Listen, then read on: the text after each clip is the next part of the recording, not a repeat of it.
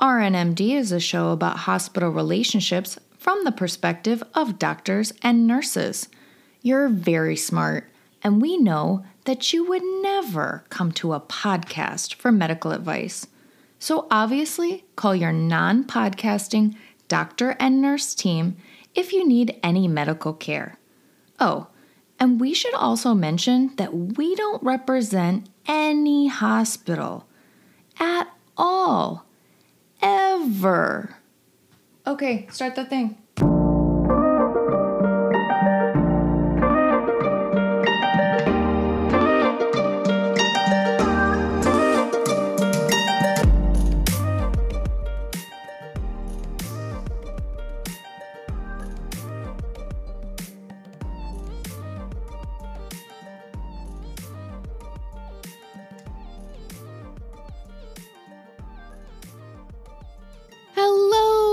And welcome to another episode of R N M D, a show about doctors and nurses working together in this mad world of medicine. I'm Abby, your nurse host, and today I have Doctor Gerald Diaz joining me. He is the creator of GrepMed. Um, it is an online platform to help spread education and uh, specifically like visual content um, that you would maybe be able to find on UpToDate, but sometimes it's hard to find. And it really helps students or anyone who's new on a unit or just wants to know more about specific information. So it's a really cool initiative. And also Doctor Diaz um, received a Daisy Award, which is specifically, I love his project and I really love um, him as a person, but I really wanted to point that out because I think that that's amazing because most nurses I know do not have a Daisy Award. Um, and a Daisy Award, for anybody who doesn't know, is like a accolade for excellence in nursing, and it's um, national, and it's awarded only to like the best of the best. And he received one from um, the nurses at his old job. So I thought that that was really cool, and he's really interested in nursing and how we can work together, and just such a lovely person. And we had just the best conversation. So check out Doctor Diaz um, on Instagram and Twitter, Gerald M D, and then also check out GrepMed. It's G R E P M E D, and you can find that also on Instagram and Twitter and on their website, grep med dot com. Okay, here we go.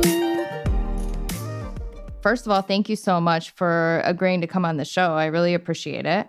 Oh, no, thank you for having me. I'm a big fan yeah. of your podcast. Ah, I think it's just you. a really great thing to highlight just some of the relationships between nurses and doctors. And, uh, you know, I just discovered it a few weeks ago before we started talking. And I think it really made me just listening to some of the conversations you were having. It's very introspective, I think, of the way I was talking to some of the nurses. I think, especially at nighttime, I realized that I think in the past year, having moved to a new shop, I, you know, I wasn't being the way that I used to be, I think, at my old place. And I was being maybe a little snippier than I should have been. So, uh, I feel like it's nice to see from some all sides what the relationships are like.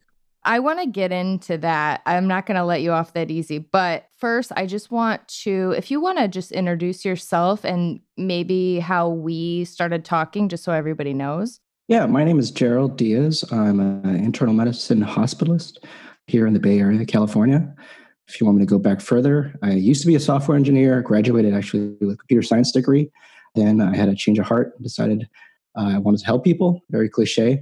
So I went to medical school in Saint Louis, and I actually did two years of radiology training before changing my mind again and switching to internal medicine.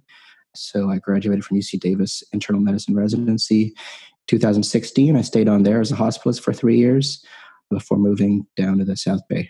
I'm wow. a hospitalist currently. That's awesome. Oh my gosh. Okay, so wait. What were you saying about your nursing relationships before versus now? Like, what's going on? You know, I think, um, you know, I was at the same place for six years. And I feel like, you know, um, you know, I won a bunch of awards and I knew everybody by the first name. You know, I want to blame some of it on COVID. I think, um, you know, just not wanting to interact with people as much. But I mm-hmm. think when I moved to a new shop, I just felt a little bit grumpy that things aren't the way that they used to be. The E M R is just slightly different. All the people are different. At my new shop, there's um, Q eight shifts instead of Q twelve shifts. And so there's just so many more nurses that you have to get to know. It's more overwhelming. And so I think uh, listening to your podcast made me think about, you know, when I was being a little bit snippy with some of these direct messages or not answering some of them for different reasons, I was like, oh, you know, really need to step back a little bit and realize, um, I think some of the words that uh, Babak was saying was just made me remember where I was coming from.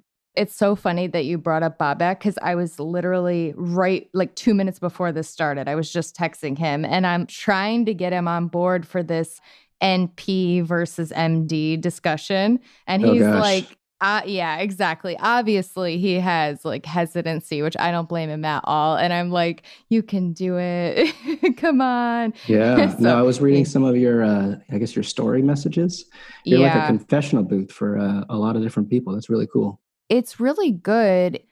It can be difficult to know where the line is, right? Like, I'm not perfect. I don't know everything, you know? And some people send me things and I don't agree with them, but I feel like they have a right to say them and other people have a right to respond. So like, I'm really trying to navigate where that line is right now. Yeah. And it's really cool that I think that you anonymize a lot of the responses, because I feel like those are conversations that we should be able to have honestly. But, you know, for political correctness reasons, I think we can't always say what we want to say. Definitely. Well, things just get very heated really fast. Exactly. I mean, that's the reason why there's an N P also, and I don't want to, you know, go on record with that yet, but who is interested in doing this topic too and really thinks, you know, independent practice is important for N Ps. And that person also is like hesitant. And for the same reason, not because we can't have this conversation and be respectful and have different opinions, but because once we post it, like, what are people going to say? Like, are they going to cancel that N P? Are they going to cancel that doctor? You know, and that's just not productive. Yeah. It's hard to have these conversations on Instagram as well. I feel like Twitter's probably the place where you can throw more bombs and uh, retweet stuff. And but the dialogue on Instagram is um, a little bit shallow, but compared to some of the, the answers that I see you getting are very revealing. Yeah, that's interesting you said that, because like, I feel like a lot of the doctors that I talk to, they're on Twitter more, and maybe the nurses are on Instagram more. And I just wonder, I guess, I don't know, maybe should we switch to Twitter? I don't know. I, I don't know where this, you know, where it's going to end up. We'll see. Yeah, I'm not sure either. I think they're both probably bad for your health and self-esteem, but um, they're a lot of fun and they're very addicting. I try to encourage people to try both platforms. Twitter's mm-hmm. a lot better in terms of dialogue and some of the teaching I think that goes on and the interactions that you can have with celebrities and stuff like that, or people that are thought influencers and things like that, versus right. uh, Instagram.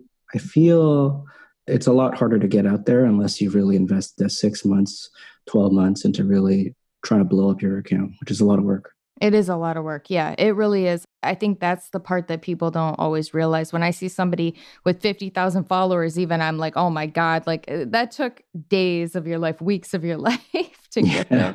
there, you know?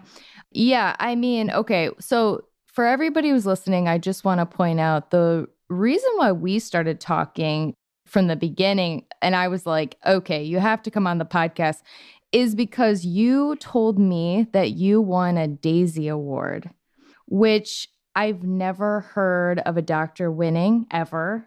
I've never won one as a nurse. So I think that's really impressive. So we have to talk about like all the circumstances. I want to hear the whole story. Yeah, well, I think you got to work harder, Abby. that's, no, that's the joke. Uh, I, I wear my pin very proudly on my white coat, and uh, everybody always asks about it. They actually don't have that at my new shop, so it's a little bit sad that I can't boast about that, but uh, everybody mm-hmm. always asks about it. But you know, for the listeners that don't know, the Daisy Award is an award for extraordinary nurses. And so I always joke that the hospital administrators were just racist and they saw a Filipino guy.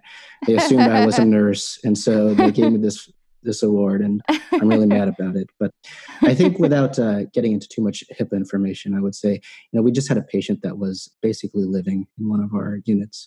I think we all have these patients in our definitely, different hospitals definitely. Where they're there for three months. They're sort of abandoned by their families. They're yeah, you know, or even a year or two sometimes. Yeah.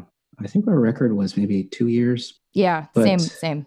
I think the nurses just noticed that I would take the time to high five this guy and always ask about him and just be aware of what was going on. And, um, you know, they could always turned to me when they needed something, even though I wasn't always the person taking care of that patient.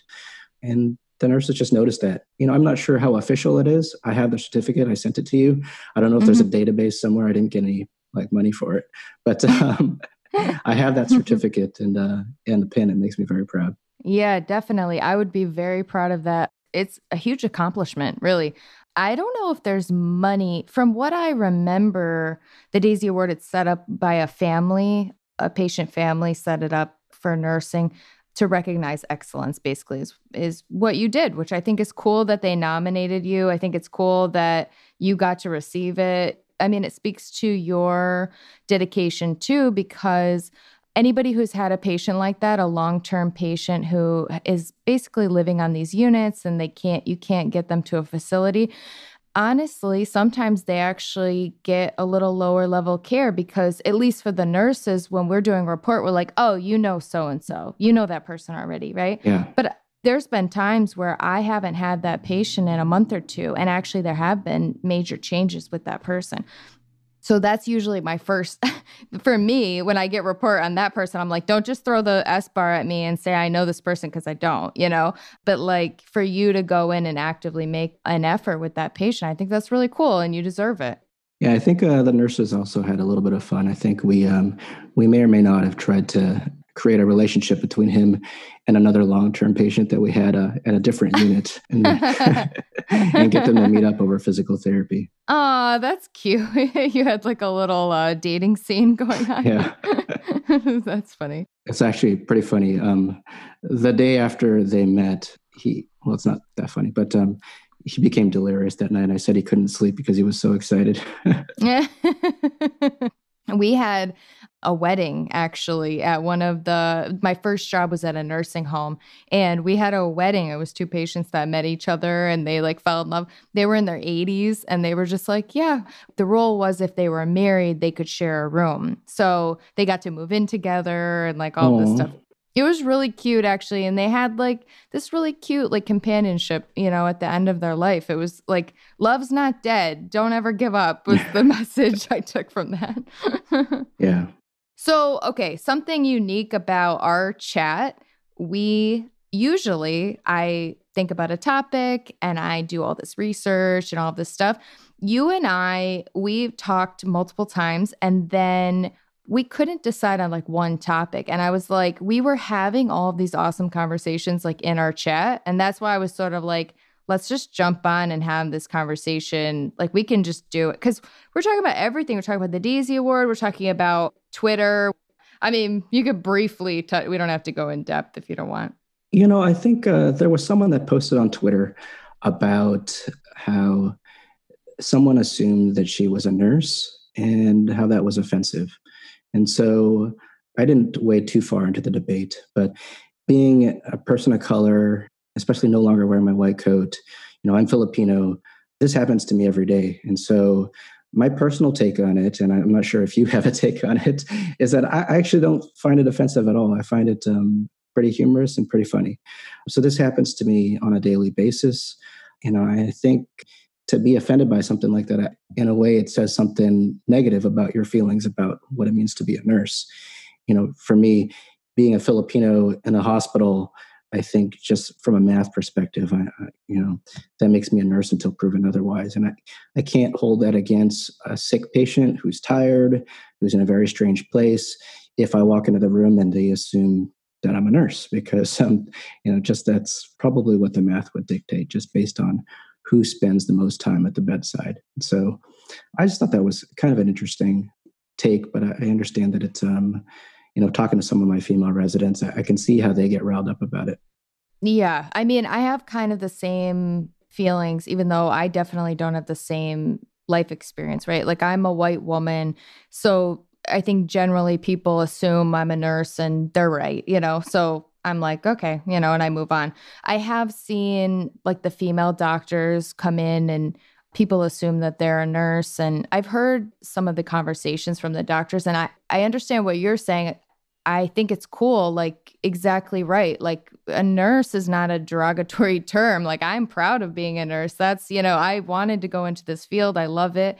I don't necessarily want people to assume that I'm a doctor, but I think there are some female doctors that also say, well, you know, they're, they're assuming based on my gender only that I'm a nurse. And that I can kind of understand. A patient, like you're saying, a patient is a patient, and they're going to have some wild views in general, and we're just going to treat them and move on. You know, that for me is like, I've heard, I'm sure you've heard like the craziest shit yeah. ever, you know? Yeah, I had this debate with one of my residents, and she understandably found it very offensive. You know, I just asked her the same question, which was, you know, how do the nurses go about their day without being angry all the time that people mistake them or assume, appropriately assume that they're a nurse? It's kind of funny, but... I think too, earlier when we were talking, you said you have family member, you have family members, right? Plural, that are nurses? Uh, you know, I actually don't, but, um, you know, I think... I was saying that just the number of nurses, I mean, there must be thirty nurses that are Filipino in just my unit. I feel like I'm always working with all of my aunties, and that gives me, I mean, aunties and uncles, I guess I should say, that makes me feel like, you know, I'm very at home around them. And it automatically gave me a level of respect for everything that is that nurses do.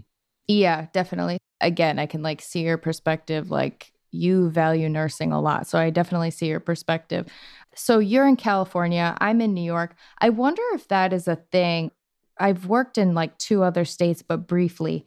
I mean, the Filipino nurses I work with, I mean, it's at least fifty percent on my floor. And we have potlucks together. We do the whole thing, and I love them, and they're amazing to me. And like, oh my God, some of the best nurses I've ever worked with. But I wonder if that is something that other states know, like people listening. I wonder if that's something that they know. Yeah, you know, I actually did medical school in Saint Louis, and um, mm-hmm. there are a lot of Filipino nurses there. And I've, um, I know on the East Coast, it's Brahmin, and also on the West Coast. And I think it's that way for a lot of historical reasons. I think there was a big labor shortage of nurses in the United States, and the Filipino government was really pushing it because all of these nurses send money back home to the Philippines. And so I think there were just a ton of nursing schools in the Philippines that were pushing people to go out to the United States. And it was sort of a a mutually beneficial thing that I think stemmed from the Philippines being colonized many decades ago. I didn't realize that at all. So we take the nursing school, we accept the nursing school from the Philippines because of that history then. I'm not sure how it works now, but I know several decades ago, this is how it rose, I think, in Filipino culture to be such a profession of prestige and a way out of poverty in the Philippines. Definitely. Yeah. I mean, within my own family, it's different, right? But it's similar. It's similar in the way that like we definitely lived below the poverty line at one point. And nursing is a really great job with a lot of opportunity. And it was, you know, it's a bachelor's degree and you can kind of figure it out. At least we could, even though we were poor. And, you know, my grandma kind of did it. And then once you have one nurse in your family, I feel like it's like everybody's a nurse, you know, it's like yeah, in your blood. Yeah, it's definitely benefited me. I think I've never had those horror stories of, you know, sometimes people say when nurses are mean to them. I feel like even as a medical student, you know, nurses have approached me and been like, oh, are you in medical school? Are you going to be a doctor? Oh, your mom must be so proud. All Aww. These sorts of things. And I get paged to potlucks. And so it's definitely been a huge leg up for me. You know, I don't want to get in trouble here. I, I understand the sentiment when you get mistaken for something else or someone assumes you. But I, I guess the way I've learned to look at it is that it's not so much a derogatory offense that people assume that I'm a nurse because I'm a brown guy in scrubs, but it, it's more a positive thing on nurses. I have my list of fifteen or twenty patients, and I see them once a day, and I try to keep it to once a day. Other than that, I'm either doing things, putting out fires, or I'm sitting in my office typing up notes. Versus mm-hmm. the nurses, you know, statistically are eighty percent female. They're a large majority of them, at least in California, are Filipino as mm-hmm. well. And you guys go to the bedside five, ten times a day. And so you guys are in the hallways more, you're in the patient rooms more.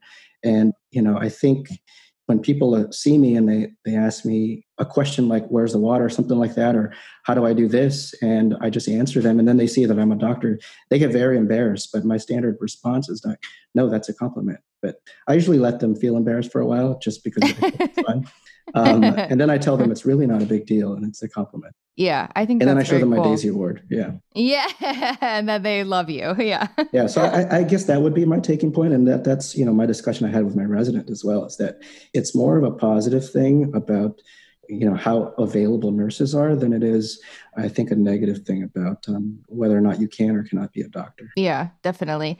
Okay, we talked about all the things you love about nurses. I want all the dirt now. Tell me the annoying things.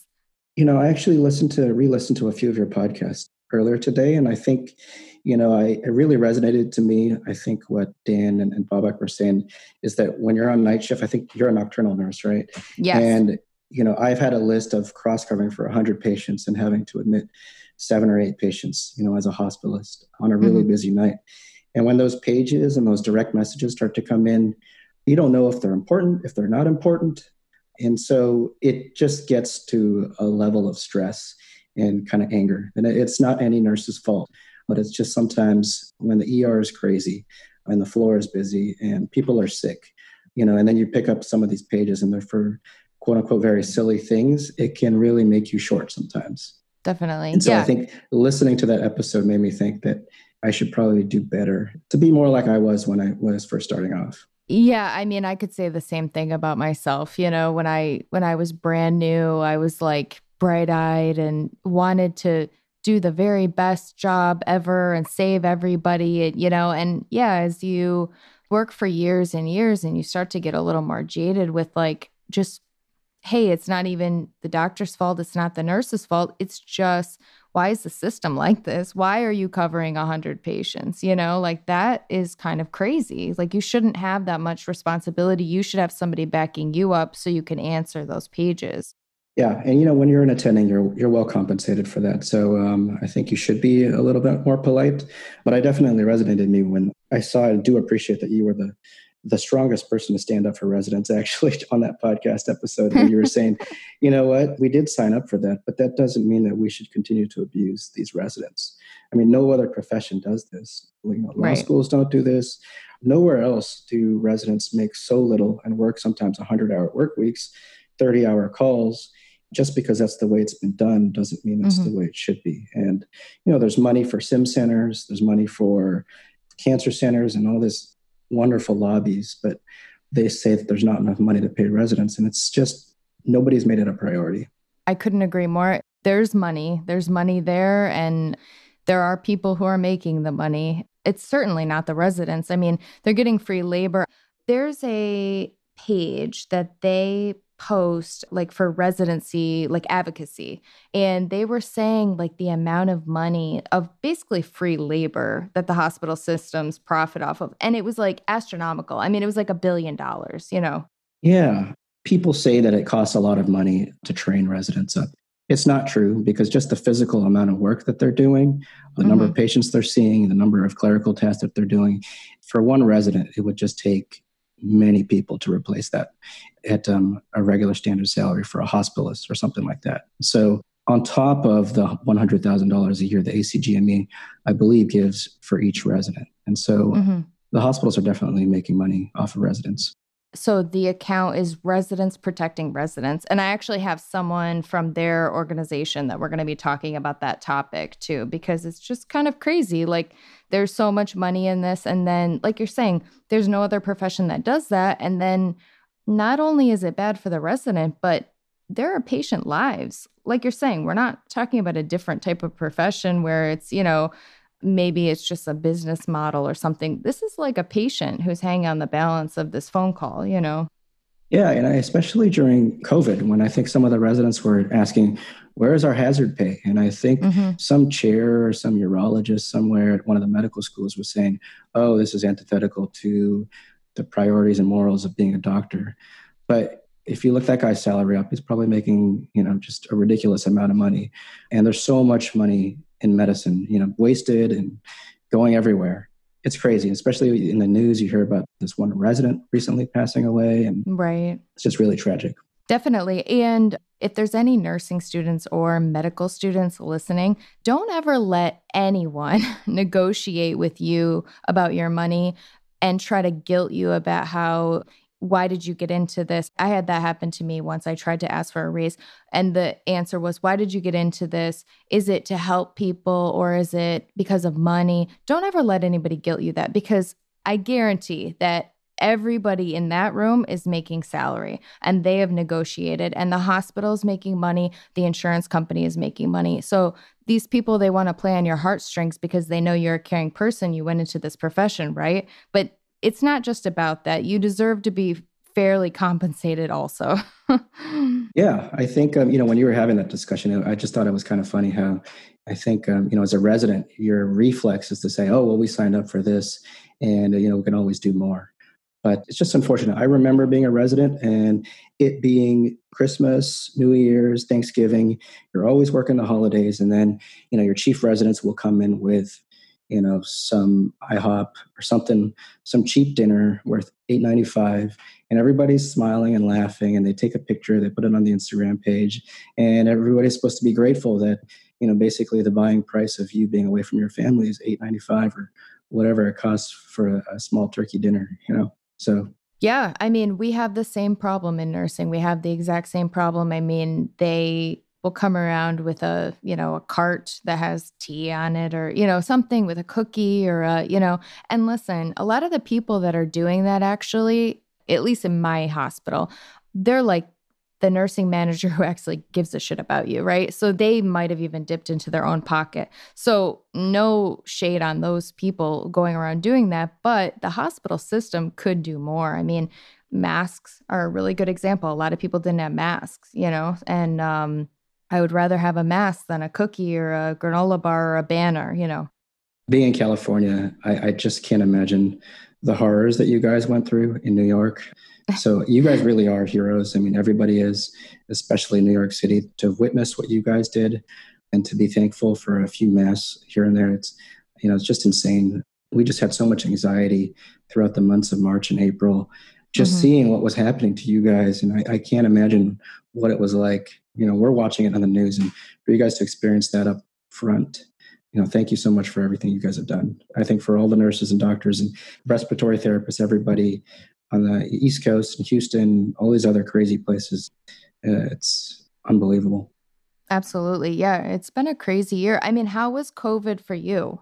You know, we just had to expand capacity. And so we were able to do that because we had months to plan. I think we were like a lot of the other countries in, in Europe, that we saw what was happening in Italy, in New York, where you guys were at. And so there was so much fear, but that was the extent of it. We had so much fear and anxiety. And, you know, we had mm-hmm. all these cruise ships come by, and that was a big scare, but they were talking about picking up one or two patients.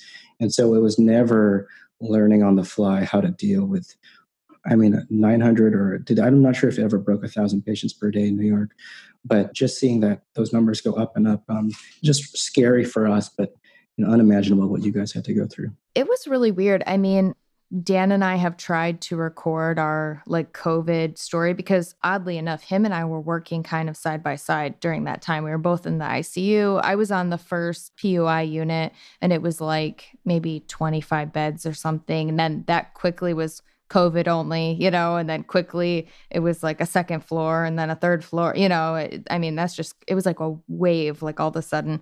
And then I got bumped up to the I C U, and then he was in the I C U. It was just like all hands on deck.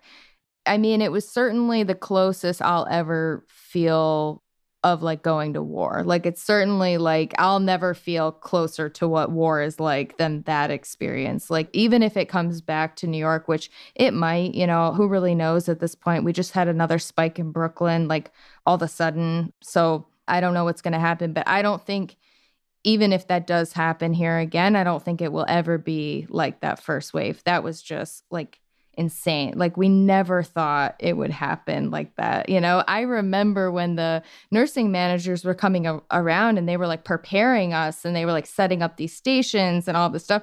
And in my head, I was like, isn't this overkill? Like a little bit, you know? Yeah. No. And then now looking back, I'm like, wow, you guys were kind of on it because I didn't see this coming. Like. Yeah, it definitely, I think a war is, at least for you guys in New York City, I mean, I think that's an apt analogy, just the toll, that the number of people that unfortunately, sadly passed away. I'm worried for you guys that um, you guys might have some P T S D from this. And, you know, listening to your episode about um, all the misconceptions and all the misinformation, you know, I got into another Twitter debate online, you know, with some of these trolls, and I can't imagine what it's like for you guys to have seen those number of deaths, and then to go online and see these people posting just, you know, utter crap. And some days I'll f- try to fight it, you know, post here and there, and then, but you just see it's, you know, even if you have a full-time staff of doctors and nurses and everybody else trying to fight misinformation, there's just so much of it out there. You, you know, we have day jobs, you know, we can't keep up right. with all of these people, you know, promulgating these conspiracy theories. It's, yeah, it's really definitely. frustrating and demoralizing.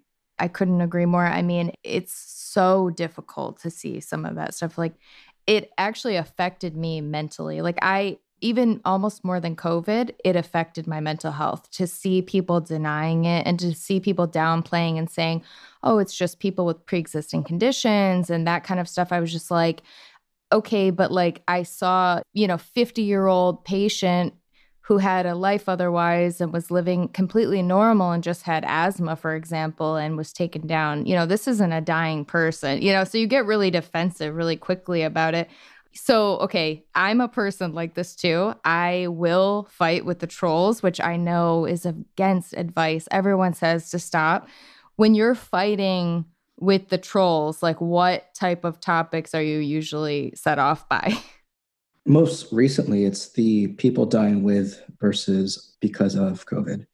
Mm-hmm. And if you're not directly taking care of patients, like I, you know, I think to some of my siblings or my cousins who, you know, they can say, oh, my cousins or my brother's a doctor, but they have no idea what it's actually like to see these patients get really sick and to realize that, you know, people that go to the hospital, everybody has comorbidities. I might see someone with no past medical history, that admit, that's not on a surgical service, you know, once a month, maybe. Mm-hmm. And so everybody that goes to the hospital has comorbidities. And I guess these people, if you've never filled out a death certificate, it's very easy to fall victim to this understanding of that maybe these people were going to die anyways. And I see this, unfortunately, because I'm a, you know, a former software engineer in the tech scene. I follow a lot of these venture capitalists, bro guys, and they mm-hmm. all seem to be thinking, oh, well, if we just focused on health, getting people healthy, vitamin D, this, all of this stuff. And, um, you know, these are people with a lot of influence in the Silicon Valley, and they're pushing this, just a lot of nonsense. You know, it's unfortunate that people can't understand it unless it happens to someone within their direct family. Yeah, definitely. Yeah, it's very sad. Even people, for example, patients that, again, I, I want to be careful. I don't want to breach HIPAA, but patients that we had that were very young and had no underlying condition. I mean, I saw these patients on the vent for three, four weeks. And I mean, granted, in New York City, we were the first to get hit, right? We didn't know. We were doing things that now in hindsight, I think we would have we would have done differently. You know, early intubation, usually that's our go-to. Now we're saying, of course, we don't do that. But I saw people who even were healthy taken down by COVID. And then I saw people who were very, you would expect them, you know, a history of C O P D or something, and they got better and went home. It was like there were some patients that you couldn't even predict what was going to happen to them. That's the weirdest thing to me about COVID. Yeah, you know, I would agree. I guess I would echo all of your sentiments. I feel like that's what makes it so tricky to study this disease and to figure out what's actually effective is that you see some of these patients and you start them on remdesivir or something else, and they do get better. You know, I think if you're being realistic and you look at the way that we study medicine, is that you have no idea what made them better or if that person was just luckier than someone else who continued to get worse. So it's very frustrating. And I think Definitely. It just makes it harder for the lay person to really understand what are the odds of this affecting me. And I think, you know, if you told someone that their odds of their plane crashing was ninety-nine point nine percent, there's no way they would get on that plane for one in a thousand chance. But you know, that's similar to what we're talking about here in terms of you being affected, but um, the downstream consequences of you affecting people with cancer, people mm-hmm. with other conditions that aren't afraid, you know, but they have to get about and do their lives because they also, you know, have jobs. They're essential workers. Yeah, absolutely. Yeah. Okay. Let's talk about your project. I want to talk about your Instagram and all of that stuff. Okay. Wait, first though, too, you also said that you're in tech and you like cracked the algorithm for Instagram. We have to talk about that. Oh, You know, I, uh, you know, maybe if some of your uh, your listeners could tell me, I haven't cracked the algorithm for Instagram. I oh. did. I thought I did, because we went from ten thousand to twenty thousand users or followers in about a month. But uh-huh. um, uh, I think we've added on three thousand users, and it's been like three months since that. So it's slowed down quite a bit. Okay, so, that's pretty good though. Yeah. You know, I think they're they're starting to prioritize reels and all of this other stuff. And so if you can fall into a wormhole online and just um, all the different strategies people have to mm-hmm. try to grow your audience. But for whatever reason, I think we're, I'm starting to do something wrong with it. Initially, the algorithms loved us, and now I think we've fallen out of favor a little bit.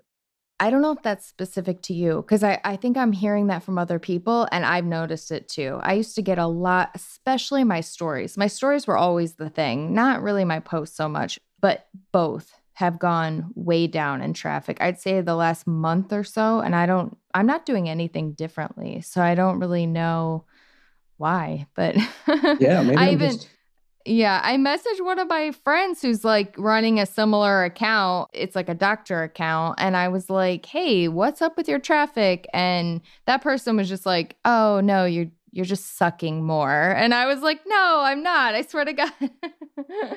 Yeah, you know, I think people don't realize how much work it takes to grow this audience, you know, and I wouldn't recommend it to, I think, the layperson. You know, I always joke that it's sort of a pyramid scheme, is that um, you start at the bottom and nobody listens to you, nobody recognizes you. And then you kind of find people at your level of popularity, and you notice that people don't, you know, recognize your account until you're in their sphere of popularity. And then you sort of find other people that realize, okay, if I comment on your post, you'll probably comment back on my post. And you yeah. read some of these comments, and they're, they're a lot of fluff. Um, which is, and then I realized I'm making some of these same fluff comments, and it's just like, yeah. what am I doing? As uh, but it's sort of the game that you have to play. Uh, I think if you want to be a quote unquote influencer. Yeah. Okay. Say the handle of your account. Yeah. Uh, Instagram, we're GrepMed, G R E P M E D. People always ask what grep stands for. That's an old Unix command for basically parsing information out of large files. So I used to be a software engineer, and on Twitter, it's GrepMedEd, because someone's sitting on GrepMed. Okay. What are you guys doing? I know I look at your stuff and I love your posts, but you're taking information from like places like UpToDate and you're making pictures, or what are you doing? Yeah. So we're basically an alternative to UpToDate. We're like Pinterest or Instagram, but useful as a medical reference, basically. I'm not sure, do you use UpToDate or Dynamed or these other things? UpToDate we use, yeah. Yeah, I have a love-hate relationship with UpToDate. But every time I try to go on UpToDate, I just get overwhelmed because there's so many mm-hmm. paragraphs, and they all click, you link to a different article, and it's just walls and walls of text, which for me is just overwhelming. I like pictures. Mm-hmm. I think a picture is worth a thousand words. And so we want to replace that with basically the really useful tables and charts and algorithms that you might find on UpToDate or on other places. So I found myself turning to Google Images all the time to sort of shortcut the information retrieval process. I think mm-hmm. I used to carry around this pocket medicine handbook, the green book we used to call it. Now I think it's purple or orange. I have the orange one. Yeah. Oh, yeah. yeah. yeah. So page four dash six, that's the only page that I always reference, and that was for hyponatremia, because that that's uh-huh. always so confusing, and I always had to look it up every single time. And so, you know, instead of reading a forty-page article and UpToDate, you know, you look at that algorithm, and it sort of encapsulates all that you really need to know for the essence of hyponatremia and how to think through that. And so we have algorithms, checklists, decision aids, less so clinical pictures like x-rays and E K Gs and skin rashes, but stuff that can really help doctors, nurses, paramedics, respiratory therapists, help them make decisions at the base bedside. So really yeah. boring stuff like conversion tables, compatibility tables, grading, things like that. I think that's really cool. I agree that it's too much. UpToDate is, it's a lot. Like I'm trying to think of the last thing I looked up for UpToDate. I think I was looking up, oh, I was looking up if somebody comes in with shingles, okay, and then what's the criteria where it's contact? What's the criteria where it's droplet? What's the criteria where it's nothing? You know, it's always different, and I always forget. Is it disseminated? Is it partially disseminated? I don't understand. I'm always like, oh my God. So I'm looking it up, but there was like pages and pages and pages of this, and I was like, okay, I don't know. Just For me, I feel like your thing might have helped me because it would just be like a picture and like, this is contact. And the, you know, does the yeah. patient look like this? That's yeah. exactly this kind of stuff that we're there for. I think my wife's actually a veterinarian. And so she got bit yesterday. And so we went to the urgent care and they were going to send her out without a tetanus shot. And I was like, this is, I was like, what? And I looked it up and I was like, you know, I couldn't find an UpToDate. It was infuriating. And so mm-hmm. I actually forgot, but we do have an image for tetanus indications. And so it makes it very simple, and UpToDate is really frustrating, but exactly stuff like what you're talking about. Yeah, that's the perfect kind of use case. I, I'm going to make sure that we have something for that. Tag me in it. Yeah. be like, but everybody will be like, why is Abby so interested in shingles? Like, oh my God. yeah. yeah. So we're sort of trying to be like the Internet Archive, but for a lot of great content that people post on Instagram, on Twitter. So like you just had Rishi M D on your podcast. He posts mm-hmm. these great charts, right? And yeah. if you're on Twitter, you post these charts, and if you don't have ten thousand followers, nobody sees it. It basically mm-hmm. disappears and it's lost forever. But if you share that onto our website, people find it through, usually through Google Images, and they could use it and reference it again, bookmark it, and everything's searchable. So we're sort of trying to preserve all of this great content that gets shared and just disappears. Put it into one place. Yeah. So you have a team who's involved in this, right? Yeah. You know, we have a couple of medical student volunteers who are helping create some of the content. And I used to be a software engineer, but um, mm-hmm. I think just between being a doctor and trying to be an Instagram influencer and all these other things, it's very time consuming. So uh, I'm more of the editor person. And so mm-hmm. I've got a co-founder who's a really amazing programmer, much better than me, Keon, that helps with that technical aspect. That's awesome. So we've said the word influencer twice now. What about that? How do you feel? What are your feelings about influencer? I guess they're complicated.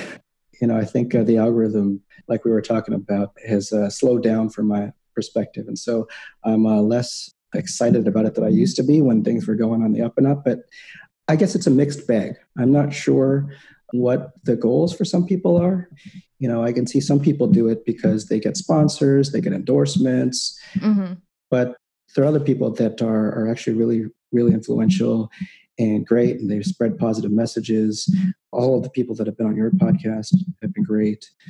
You know, Eddie Joe M D is one of my friends that I've met online. He's great. You got should yeah. have him on your podcast. Yeah, and I was talking to him today about that actually. Oh, yeah. Yeah. yeah. So I think from an educational standpoint, you can find people like him, like Siri, like Babak, that, you know, post great standpoint if you're looking for education. But I feel like, you know, and that this is true for Facebook, all of social media, is that, you know, from a self-esteem standpoint, you see all these people posting highlights of their lives. And even when people talk about their setbacks and their drawbacks, it's almost like the interview question when you ask someone, what's your biggest weakness?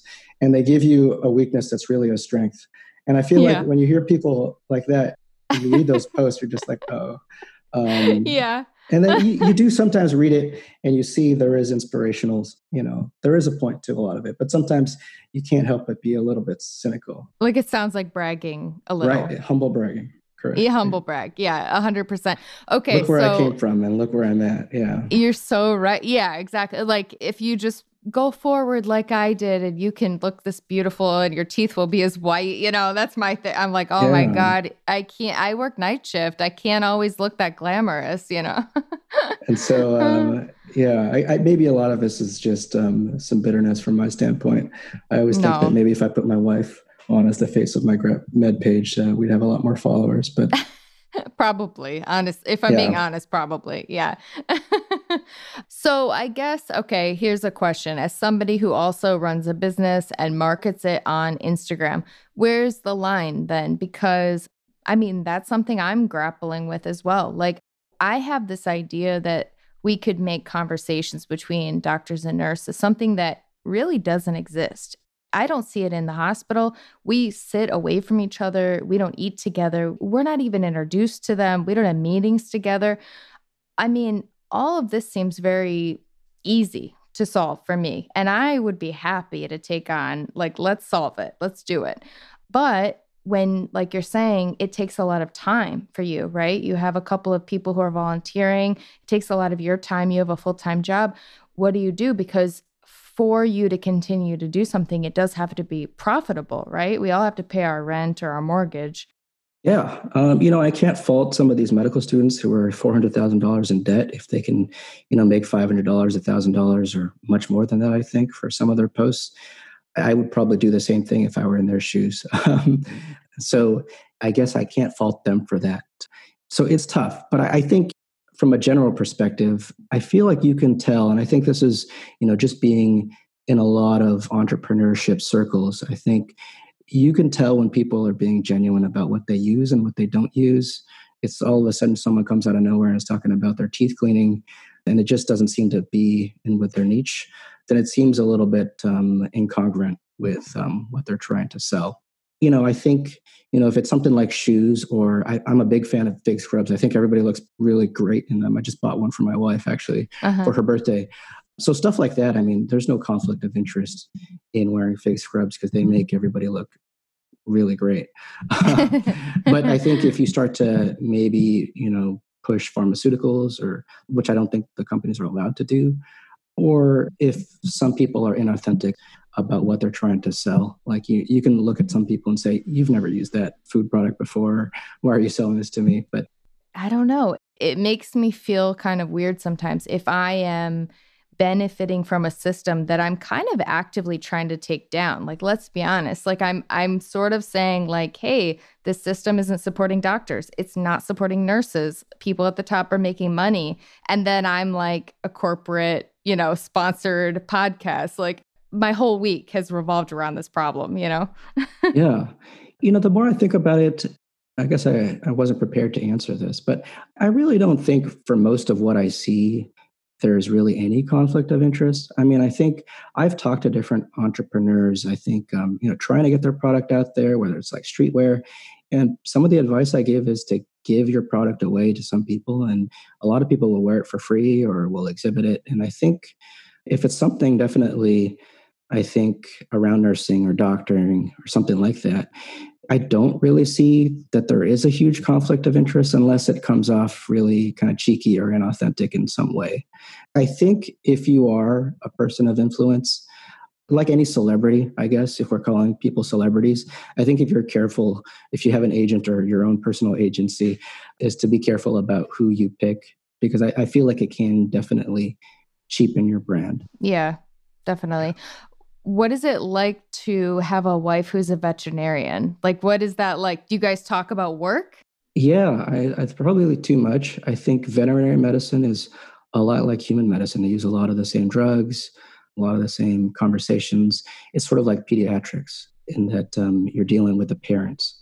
But mm-hmm. it's also a lot more difficult and stressful. I think you don't do residency, or most people don't. And so you get out of vet school, which is a little bit more hands-on than medical school, but you get out of vet school and then you're just expected to practice.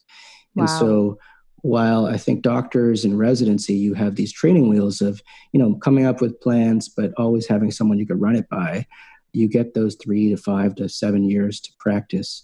And veterinary medicine, I think, and for most small animal private practices, you don't get a lot of that. So she kind of comes to me with some of the problems, and I say, well, this is what we do in human medicine, is what we would do this. Um, but of course, we can, you know, C T scan and M R I everything under the sun. So right, right. Yeah. So at her office, I mean, obviously, she has limited, she can't M R I a cat every day, right?